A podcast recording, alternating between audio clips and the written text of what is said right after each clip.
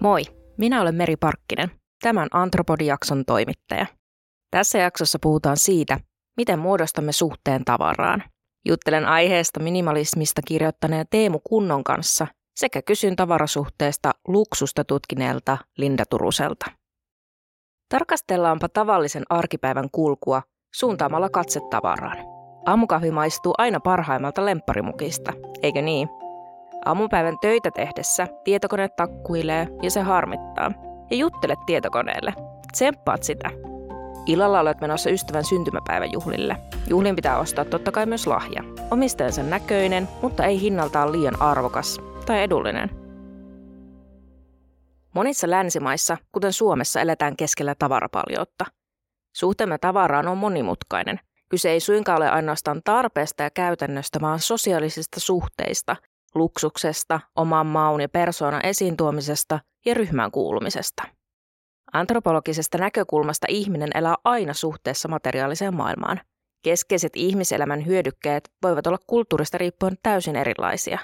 Esineet ovat kulttuurista vaikuttuneita ja vaikuttavat vastavuoroisesti kulttuuriin käytettävyytensä kautta. Mutta miten tavarapaljous sitten vaikuttaa kulttuuriimme? Ympäristöahdistuksen aikakaudella ostamisen lisäksi tavarasta eroon pääseminen kiinnostaa monia. Olet varmaan kuullut konmarituksesta tai ruotsalaisesta kuolinsiivouksesta. Japanilainen Mario Kondo on kehittänyt metodin, jolla kodin voi järjestää iloa tuottavaksi. Metodi on nimeltään konmari, ja sillä tavoitellaan sopivan tavaran määrän lisäksi iloa ja keveyttä elämään. Margareta Magnussonin kuolinsiivousmetodi taas pyrkii laittamaan turhat tavarat kiertoon jotta kenenkään ei tarvitsisi siivota kotiesi sen jälkeen, kun kuolet. Se onkin hieman synkempi näkökulma tavarasuhteeseen, mutta samoin kuin Konmarekin nousut suosituksi ilmiöksi niin kirjana kuin metodina. Tavaran järjestäminen on suosittua varsinkin Yhdysvalloissa, Japanissa, Pohjoismaissa sekä muualla Euroopassa. Miten tavaran järjestämisestä ja karsimisesta on tullut elämäntapamuutos? Kertooko se jotain suhteestamme tavaraan?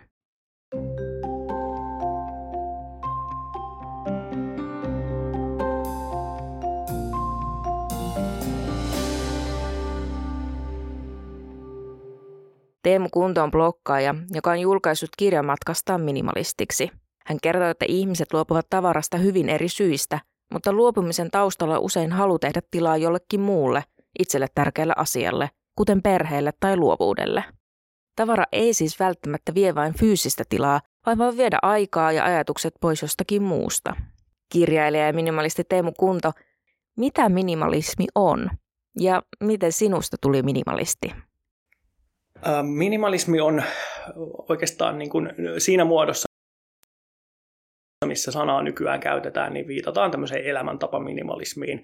Alun perinhän se on, on ikään kuin taide, taidesuunta ja jopa vähän ehkä pilkkanimetys tietynlaiselle simppelille taiteelle, missä, missä piirretään vain musta laatikko tai jotain muuta hyvin, hyvin yksinkertaista. Ja, ja tietysti arkkitehtuurissa ja jonkun verran musiikissa käytetty termi alkujaan. Mutta näin elämäntapana niin minimalismi tarkoittaa keskimäärin sitä, että tota, on karsittu elämästä kaikkea tarpeetonta. Ensisijaisesti tietysti yleensä lähdetään tavarasta liikkeelle, mutta, mutta myös kaikkea muuta tarpeetonta niin, että voisi keskittyä kukin sitten siihen, mikä itselle on elämässä kaikkein tärkeintä ja olennaisinta, mitä se sitten itse kullekin on. Mä alun perin törmäsin joskus vajaa 15 vuotta sitten tuohon aiheeseen jossain amerikkalaisessa blogissa, ja, ja silloin oli itsellä niin kuin kolme pientä lasta ja ruuhkavuodet tavallaan huipussaan ja leluja ja mekkoja ja legoja joka paikassa jalan alla ynnä muuta, niin, niin silloin se niin kolahti aika isosti heti, että ei vitsi, että tuossa on niin mieltä, että, että, että tämä meidän yhteiskunta, joka tekee meistä kuluttajia ja yrittää saada meitä koko ajan ostamaan lisää ja olemaan tyytymättömiä siihen, mitä meillä on, niin ei välttämättä ole niin kuin se optimaalisin hyvinvointiyhteiskunta kuitenkaan silloin sitä aihetta sitten jo niin kuin vähän, vähän mutusteli ja, ja mietiskeli, mutta en mä sitten siinä vaiheessa niin kuin konkreettisesti tehnyt asialle mitään. Mutta sitten vuosia myöhemmin oltiin erottu ja asuin itekseni ja sitten osui semmoinen sopiva sauma. Mulla loppu, loppu yhtä aikaa työt ja vuokrasopimus ja mä ajattelin, että nyt on niinku oikea hetki, että nyt, nyt mä muutan niinku pieneen asuntoon ja, ja poistan elämästäni kaiken, kaiken tarpeettoman ja sitten vasta niinku mietin, että mitä mä alan tehdä seuraavaksi, mikä, mikä olisi niinku semmoinen työ, työ, mikä olisi mielekäs sillä tavalla, että sitä ei tehdä vaan rahasta, vaan niin kuin oikeasti, oikeasti jostain järkevistä syistä. Ja tota, siinä yhteydessä sitten päätin 2017 keväällä, että minusta tulee minimalisti. Miksi ihmiset haluavat luopua tavarasta? Mitä syitä minimalismiin on? Aika, aika usein siellä on, on niin kuin tavallaan just sitä semmoista jotenkin sen huomaamista, että on tyytymätön siihen omaan elämäntilanteeseensa. Se on, se on niin kuin monesti se. Mutta sen aiheuttajat on tietysti hyvin, hyvin monenlaisia, että mistä se, mistä se ikään kuin tulee.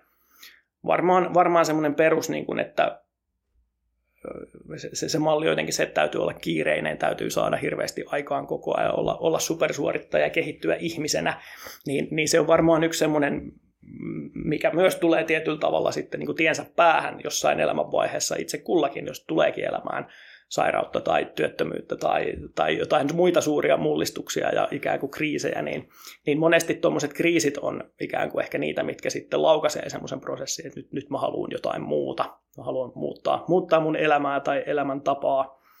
Mm, aika paljon on myös sitten semmoisia, että jos on esimerkiksi peritty kuolinpesä, isä tai äiti on menehtynyt tai, tai heillä jo ennestään on omien vanhempiensa tavarat varastossa tai jotain muuta. Ja että jos joutuu niin kuin ikään kuin tämmöisen selvittelyn äärelle, että täytyy niin kuin toisten kerryttämää omaisuutta alkaa, alkaa käymään läpi ja miettiä, että mitä sille tekee, niin se on, se on tietysti pääsääntöisesti tuntuu olevan hyvin raskas projekti ja prosessi niin kuin itse, itse kullekin. Ja tota, mutta ehkä sitten saattaa olla vähän enemmän tuon nuoremman sukupolven asia, mutta kyllä tämmöinen ilmastoahdistus myös on se, mikä niin kuin ihmisiä ajaa tavallaan siihen kestävämpään kuluttamiseen ja elämäntapaan. Et ei, ymmärretään, että ei voida niin kuin melkein neljä maapallon resursseja suhteessa suomalaisina käyttää joka vuosi, tämä niin väkisinkin tulee tiensä päähän jollain tavalla tämä meidän nykyinen kulutushysteria, niin, niin se on tietysti monia ihmisiä ajanut ikään kuin, niin kuin etukäteen asennoitumaan ja harjoittelemaan, että hei, meistä tulee niin kuin jollain aikavälillä minimalista ja kaikista väkisin, että nyt on niin kuin hyvä alkaa treenata, ettei se tule sitten ihan yllätyksenä.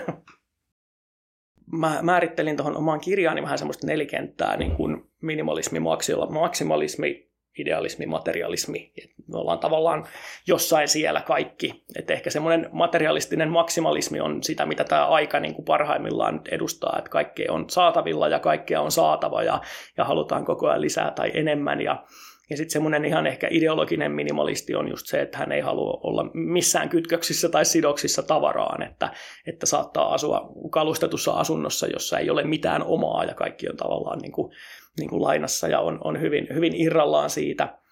Mm, sitten on, on, on just näitä tämmöisiä niin kuin perinteisiä konmarittajia, eli jotka hirveästi pitää siitä järjestelystä ja tavaran järjestykseen laittamisesta, ja siinä ei välttämättä ole niin kuin minimalismi edes kyseessä, mutta että halutaan niin kuin jotenkin järjestää sitä ympäröivää kaaosta mahdollisimman niin kuin helppokäyttöiseksi, niin se on varmaan niin semmoinen yksi, yksi porukka. Ja sitten on tietysti ihan näitä tämmöisiä niin kuin aikamme nomadeja, jotka tekee työnsä läppärillä ja sitten niillä on käytännössä repullinen omaisuutta ja ne reissaa, liikkuu ympäri, ympäri maailmaa tai ympäri maata. Sitten on nämä tämmöiset pien, pienkotiasujat, jotka saattaa asua pakettiautossa tai jossain hyvin, hyvin pienessä mummonmökkityyppisessä tota niin, niin, asunnossa ja, ja, ja sen myötä sitten tavallaan sitä omaisuutta on tosi vähän.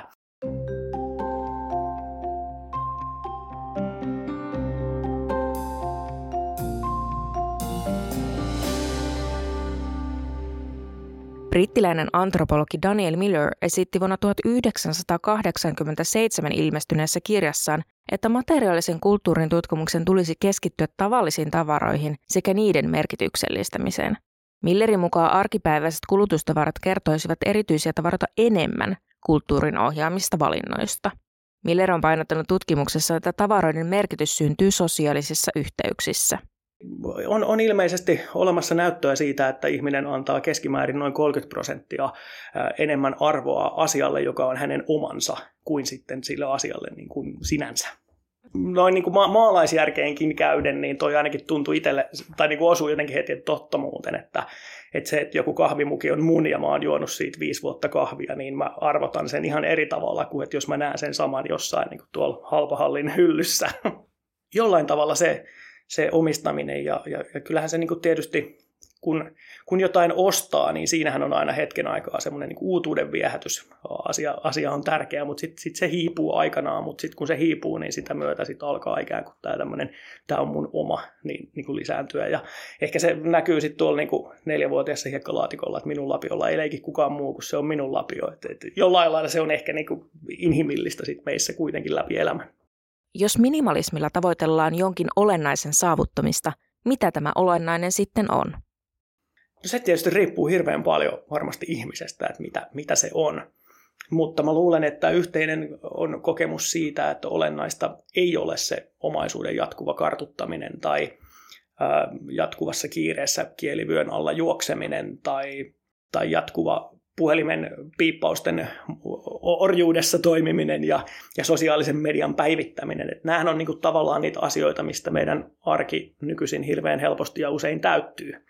Mutta mitä se olennainen sitten on itse kullekin, niin se on, se on tietysti se olennaisin kysymys myös. Ja, ja osa minimalismiin ja ehkä konmarittamiseenkin hurahtaneista lähtee tavallaan silleen hands on, niin nyt mä alan karsia tätä tavaraa ja niin miettimättä sen enempää, että miksi tämä ei vaan nyt tunnu hyvältä, että tätä on, niin tästä on päästävä eroon. Ja sitten kun se prosessi tavallaan etenee, niin jossain vaiheessa törmää sitten niin väkisin kuitenkin siihen. Mä muistan itsekin istuneeni hyvin, hyvin tyhjässä asunnossa tuijotellen seinää ja miettien, että no mitä mä nyt sitten haluan ikään kuin tilalle, tai että mitä mä tällä ajalla ja energialla ja resurssilla teen, mitä mulle on niin tämän minimalismin myötä vapautunut. Mulle olennaisinta on, on ihmissuhteet ja niihin mä niin kuin panostan ja käytän, käytän aikaa varmaan, varmaan eniten arjessani, että tota, se on niin kuin se, mikä itselle on ollut semmoista tärkeää. Mutta että sehän voi olla joku harrastus, se voi olla työ, se voi olla matkustaminen, mit, mitä, mitä se itse kullekin sitten niin kuin mahtaa olla, että mitä siltä elämältään niin kuin eniten kaipaa tai, tai mitä on se, mitä haluaa sitten aikanaan kiikkustuolissa tai kuoli riippumatossa miettiä, että, että olipa hyvä, että tuli tehtyä. Linda Turunen on taloussosiologian dosentti Turun yliopistosta. Hän tekee Aalto-yliopistossa muotiin liittyvää tutkimusta ja on perehtynyt tutkimustöidensä kautta luksukseen.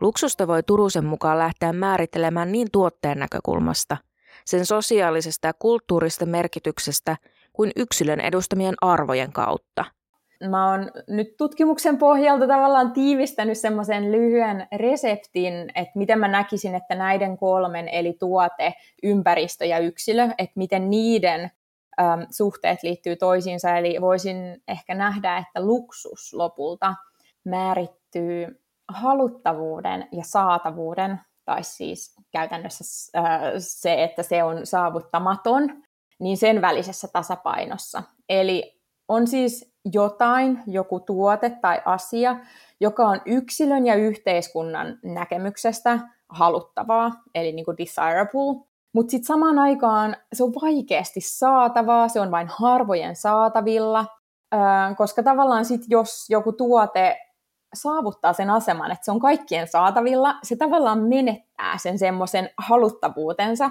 ja sitä kautta luksusasemansa.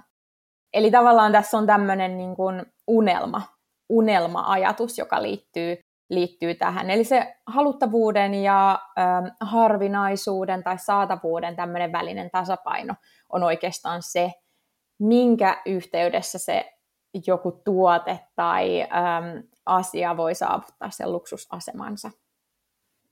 Mm, tavallaan se, että jos kysytään, jos mä kysyn nyt sulta, että mikä sulle on luksusta, niin se toisaalta on myös lopulta aika paljastava, ää, mitä sä vastaat. Koska sä kerrot, mikä sulle on luksusta, niin se toisaalta nyt näiden määritelmien valossa se kertoisi siitä, että mikä on sulle niin kuin unelma, ää, mitä kohti sä pyrit. Ja sitä varten toisaalta toisaalta mä aina, multa kysytään tosi paljon, että okei, mikä mulle on luksusta, ja mä koen sen tosi vaikeaksi vastata, koska myös mulla se, se vaihtelee se vastaus, ja joskus se oli nuorempana, se saattoi liittyä tiettyihin tavaroihin tai brändättyihin tuotteisiin. Tällä hetkellä se ei välttämättä olekaan enää mitkään tavarat. Mutta ehkä mm, mä jotenkin näkisin, että sen sijaan, että me ajatellaan, että miten luksus käsitys vaikuttaa siihen, mitä me ostetaan tai mitä me omistetaan, niin ehkä mä näkisin enemmän, että just tämän takia se, että meidän oma elämäntilanne vaikuttaa siihen, mitä me pidetään luksuksena. Eli tavallaan mä kääntäisin sen vähän toisinpäin. Ja just tämän luksuksen suhteellisuuden takia, koska se aina vaatii sitä yksilön tulkintaa, mutta myös toisaalta sitä kontekstia ja ympäristöä, jotka määrittää jotain tiettyjä tuotteita jotenkin ylempiarvoiseksi tai luksukseksi. Että me aina jotenkin pyritään johonkin luksukseen tai johonkin, mikä on meille unelmaa. Ehkä se luksusterminä ähm, on, se on tavallaan sinänsä, mä näkisin, että se ei tarkoita enää, tai mun määritelmissä ja siinä tutkimuksessa, mitä mä teen, niin se luksus ei tarkoita semmoista bling-bling kerskakuluttamista, vaan se tarkoittaa just tätä jollain tapaa kuluttajalähtöistä tai yksilöllisesti määriteltävää, määriteltävää unelmaa. Ja sitä varten tavallaan mä ehkä näkisin, että sinänsä se ohjaa meidän ajatus siitä, mitä me pidetään luksuksena, niin onkin ehkä sillä että okei, sen sijaan, että mä puhun luksuksesta, niin mä puhuisinkin ehkä unelmasta. Öö, niin ne unelmat tai toiveet tai tämmöiset, öö, mitä sä haluaisit, niin ne jotenkin kuitenkin ehkä viitottaa sitä kohti, että mitä tuotteita sä ostat. Öö, ja toisaalta se liittyy siihen, että okei, mitä tuotteet sä haluat ostaa, mutta sitten myös se, että mitä sä haluat toisaalta ehkä viestiä itsestäsi, mikä sun arvopohja on. Kaikki tämä tavallaan liittyy jotenkin siihen, että mitä asioita sä unelmoit. Ja se ei tule pelkästään susta yksilöstä, vaan sä oot aika pitkälti kuitenkin, suhun vaikuttaa myös se ympäröivä ää, konteksti, ne ihmiset, ketä sulla on, sun lähiympäristö, mutta sitten toisaalta myös just kulttuurinen, koko sosiaalinen ympäristö. Kulttuurin antropologisesta näkökulmasta kulutuskäyttäytymisessä näkyy se, kuinka yksilö on sitoutunut yhteisön valintojensa avulla. Esimerkiksi säästäväisyys on toisissa kulttuureissa ihanne, kun taas toisissa pahe. Yhteisöt ovat rakentuneet ihanteiden ympärille väljästi tai tiiviisti. Jos arvot ovat tiiviisti osa ostokäyttäytymistä, kuluttamista säätelee häpeä. Ajatukset ovat Mary Douglasin ja Baron Isewoodin. Tutkija Linda Turunen Voiko tavarasta luopuminen olla luksusta? Ehdottomasti. Me eletään ajassa, jossa meillä on paljon tavaroita ja me omistetaan aika usein paljon ja meillä ei ole semmoista tietynlaista niukkuutta siitä. Me ollaan oikeastaan enemmänkin eletään semmoisessa tietyssä yltäkylläisyydessä. Ja koska meillä on kaikkea, niin välttämättä itse asiassa se, mitä me tällä hetkellä kaivataan tai mikä on se meidän unelma tai se luksus, niin ei olekaan enää mikään brändätty tuote tai tavara. ja sitä varten voitaisiin nähdä, että se luksus voi olla enemmänkin yksilöllinen kokemus tai elämys. Ja tosiaan useinkaan pelkkä tuote tai tavara itsessään. se ei voi sinänsä, siinä voi olla niitä tuotepiirteitä, se voi olla tosi, se voi olla ollut tosi kallis tai tosi laadukas tai se on jotenkin tämmöinen, sillä on brändin perimää ja historiaa, mutta se itsessään, ihan sama kuinka kallis se tuote on tai kuinka laadukas se on, niin se ei siitä tee siitä tavarasta periaatteessa luksusta. Se luksus saattaa syntyä juuri esimerkiksi käyttökokemuksen kautta, se, että sä käytät sitä sosiaalisissa tilanteissa. Ja tavallaan myös ehkä mä näkisin, että tämmöiseen tavarattomuuteen ja siihen tietynlaiseen minimalismiin ja että me ei enää ollakaan siinä yltäkylläisyydessä, niin tähän liittyy tavallaan se, että siitä voi tulla luksusta silloin, kun se on niin kuin vapaaehtoista vähentämistä. Eli se tavallaan jotenkin kytkeytyy myös siihen, että se on, että sulla periaatteessa sä tiedät, että sulla on kaikkeen siihen, mitä sä vähän niin kuin tarvitset ja haluat, niin sulla on se mahdollisuus, mutta sä oot niin kuin, se on niin kuin jotenkin vapaaehtoinen valinta, että sä mieluummin hankkiudut niistä eroon. Koska sitten tavallaan meidän pitää erottaa se, että tietysti henkilö, jolla ei vaikka, että se on niin kuin taloudellisesti vaikeammassa tilanteessa ja hän on sen taloudellisen tilanteensa vuoksi hänellä ei ole oikeasti mitään, niin ei voida ajatella, että nyt hänenkin mielestään hän on todella luksustilanteessa tässä, kun ei ole mitään. Eli tavallaan tässä liittyy jotenkin se tietynlainen se vapaaehtoinen ja se valinta, minkä henkilö on itse tehnyt, että sulla voi olla niitä tuotteita, mutta sä oot päättänyt, että sä haluat niin kuin irti siitä tavarasta, eli se on sun niin kuin oma päätös. Ja silloin mä voisin nähdä, että semmoisessa tilanteessa ehdottomasti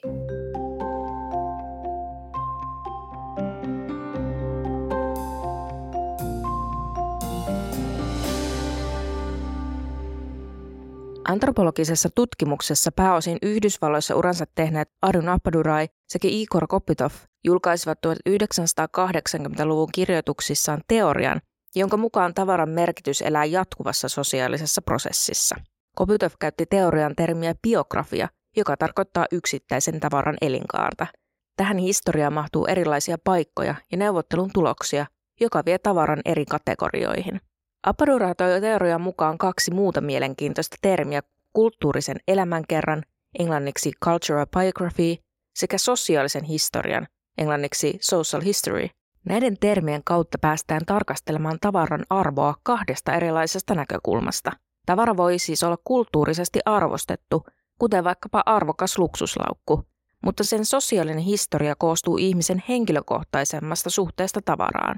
Ehkä laukku on ollut mukana merkittävissä hetkissä, ja siitä on tullut näin erityisen tärkeä. Um, kuten luksuskin, niin mä näen, että tavallaan tavaran merkitys, sen rakentuminen, ähm, siihen vaikuttaa toisaalta se ympäröivä maailma, mutta myös ähm, yksilöt itse. Eli voitaisiin nähdä, että, että jotenkin, jos tätä pohtii, niin mä näkisin, että se tavaran merkitys ja suhde siihen tavaraan, niin siinä on jollain tapaa osittain voi olla tämmöinen temporaalinen tai ajallinen ulottuvuus, eli voitaisiin puhua tämmöisestä tietynlaista sukupolvikokemuksesta.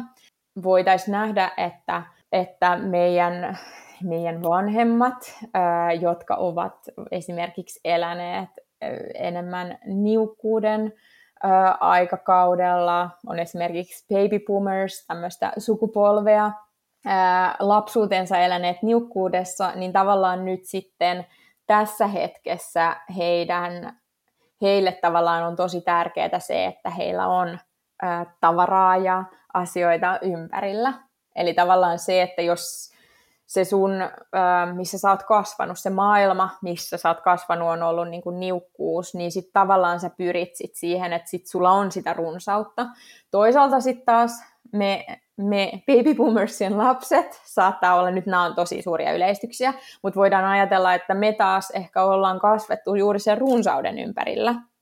Ja meidän vanhemmat on tarjonnut sitä runsautta mahdollisesti, niin nyt me pyritään siihen tavarasta jotenkin luopumiseen tai tietynlaiseen niukkuuteen, tai me painotetaan mieluummin niitä kokemuksia ja elämyksiä sen fyysisen tavaran sijaan.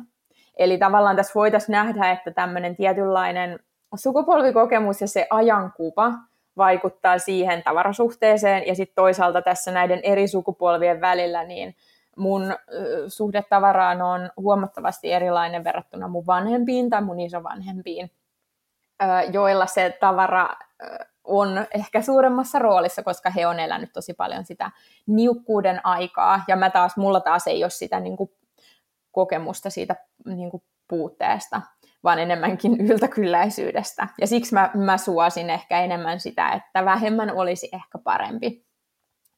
Ää, toisaalta sitten taas tämän sukupolvikokemuksen lisäksi tietysti siihen vaikuttaa se ympäröivä maailma ja mitä tietysti yritykset myös tarjoaa.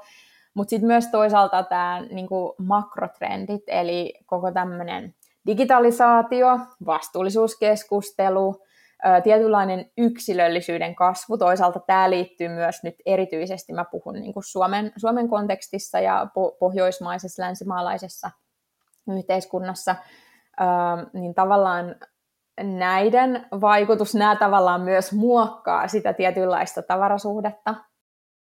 Samoin tietysti se jotenkin viime vuosien aikana tietynlainen muodin sykli, pikamuodin kasvu esimerkiksi, se semmoinen jatkuva uusiutuminen, ei pelkästään vaate pikamuoti, mutta myös toisaalta me voidaan nähdä, miten teknologia ja innovaatio ja sen semmoinen myös kertakäyttöisyys, niin kaikki tämä tämmöinen niin kuin kaikkien syklien nopeutuminen ää, on, tuo ihan uudenlaista painetta. Ja me eletään semmoisessa maailmassa, jossa koko ajan pitää korvata uudella. Enää sä et voikaan kohta päivittää jotain sun vanhaa, vanhaa kännykkää tai vanhaa läppäriä, vaan sun on pakko ostaa uusi. Ja tavallaan tehdään uusista tuotteista vanhoja ää, todella nopeasti, niin tavallaan tämä mindsetti vaikuttaa myös siihen ja ehkä se myös muokkaa siihen, että mikä, mitä niin kuin uutuus ja miksi me tarvitaan. Meille koko ajan tyrkytetään sitä, että koko ajan tarvitaan uutta ja erilaista ja äm, mallistot ja värit ja mikä on nyt muodikasta ja jotenkin, että se syklin nopeus vaan kehittyy ja tavallaan tähän yhdistettynä se kertakäyttöisyys ja hintojen painuminen alas, jotta tämä koko systeemi nopeus mahdollistuu, niin se tavallaan on tuonut ihan uudenlaisia haasteita, just näitä vastuullisuuskysymyksiin liittyviä haasteita. Eli toisaalta niin tämä ympäröivä maailma ja se, miten me ehkä osa, totta kai ympäröivä maailma, eihän se tapahdu myöskään ilman meitä, meidän osallistumista siihen, eli me ollaan osana sitä koko systeemiä kuluttajina, yksilöinä, toisaalta yritykset on siinä mukana, eli me kaikki ollaan niin kuin yhdessä sitä jotenkin viemässä johonkin suuntaan. Et se tavallaan vaikuttaa, mutta sitten samaan aikaan mä näkisin myös, että lähipiirivertaiset ja se niin kuin lähikontekstikin vaikuttaa, koska voidaan ajatella, että täällä me ollaan eri puolilla Suomea, vaikka me ollaan Suomessa, niin meillä voi olla hyvin erilainen mm, suhtautuminen moniin asioihin. Totta kai se, että me eletään, jos me eletään Helsingissä, meillä on tietynlainen, ehkä vähän kuplainen kuva myös siitä. Meillä toisaalta voidaan ajatella, että eri puolilla Suomea on erilaisia tuotteita sinänsä saatavilla. Kylillä on erilaisia kauppoja, mutta sitten samaan aikaan digitalisaatio, verkkokaupat on mahdollistanut sen, että se ei ole enää se, mitä te, niin kuin omalla kylällä on kauppoja, vaan meillä on niin kuin globaali tarjonta ympäri Suomea, mutta silti mä jotenkin näkisin, että se tietynlainen lähipiiri, vertaiset, lähiympäristö, se vaikuttaa myös siihen tavarasuhteeseen. Ja kuinka paljon me jotenkin arvostetaan tuotetta tai tuotteita ja kuinka paljon me halutaan jatkuvasti sitä uutta. Jos meidän ympärillä jo jatkuvasti on sitä, että koko ajan on uutta ja uutta ja uutta, niin se myös vaikuttaa siihen, että me jotenkin helpommin lähdetään siihen sykliin mukaan. Tavarapaljoiden keskelle eläminen vaikuttaa siis meihin ihmisiin monella tapaa. Se on voinut totuttaa meidät ostamaan ja heittämään pois paljon tavaraa. Toiset se on taas ajanut karsimaan omistamansa tavaran minimiin. Tiedättekö ne uutisartikkelit, joissa listataan suomalaisen keskimäärin vuodessa pois heittämät vaatekilot? Tai ne, missä kysytään postin asiantuntijalta, ehtivätkö kaikki verkkokaupasta ostamamme lahjat jouluksi perille. Se saa minut hämmästymään kuluttamastamme tavarasta, samalla tavalla kuin hämmästyn aina kun teen muuttoa. Miksi tavaraa pitää olla näin paljon? Ehkä siksi, että suhteemme on siihen niin erityinen. Tavara, jota meillä on, kertoo meistä muille, tai tuo mielihyvää kulttuurisen merkityksensä takia. Mistä tahansa voi tulla tärkeä esine – vaikka siitä muutaman euron mukista, josta juo aamukahvinsa. Kaikki oikeastaan, mitä me omistetaan, mm, kulutetaan, käytetään, ää, ostetaan, tai kaikki asiat, mitä me myös toisaalta heitetään pois, niin jollain tapaa kertoo kuitenkin aina sitä tarinaa meistä ihmisinä. Ja se kertoo meidän omista arvoista, arvostuksen kohteista, meidän elämäntilanteesta, meidän persoonasta.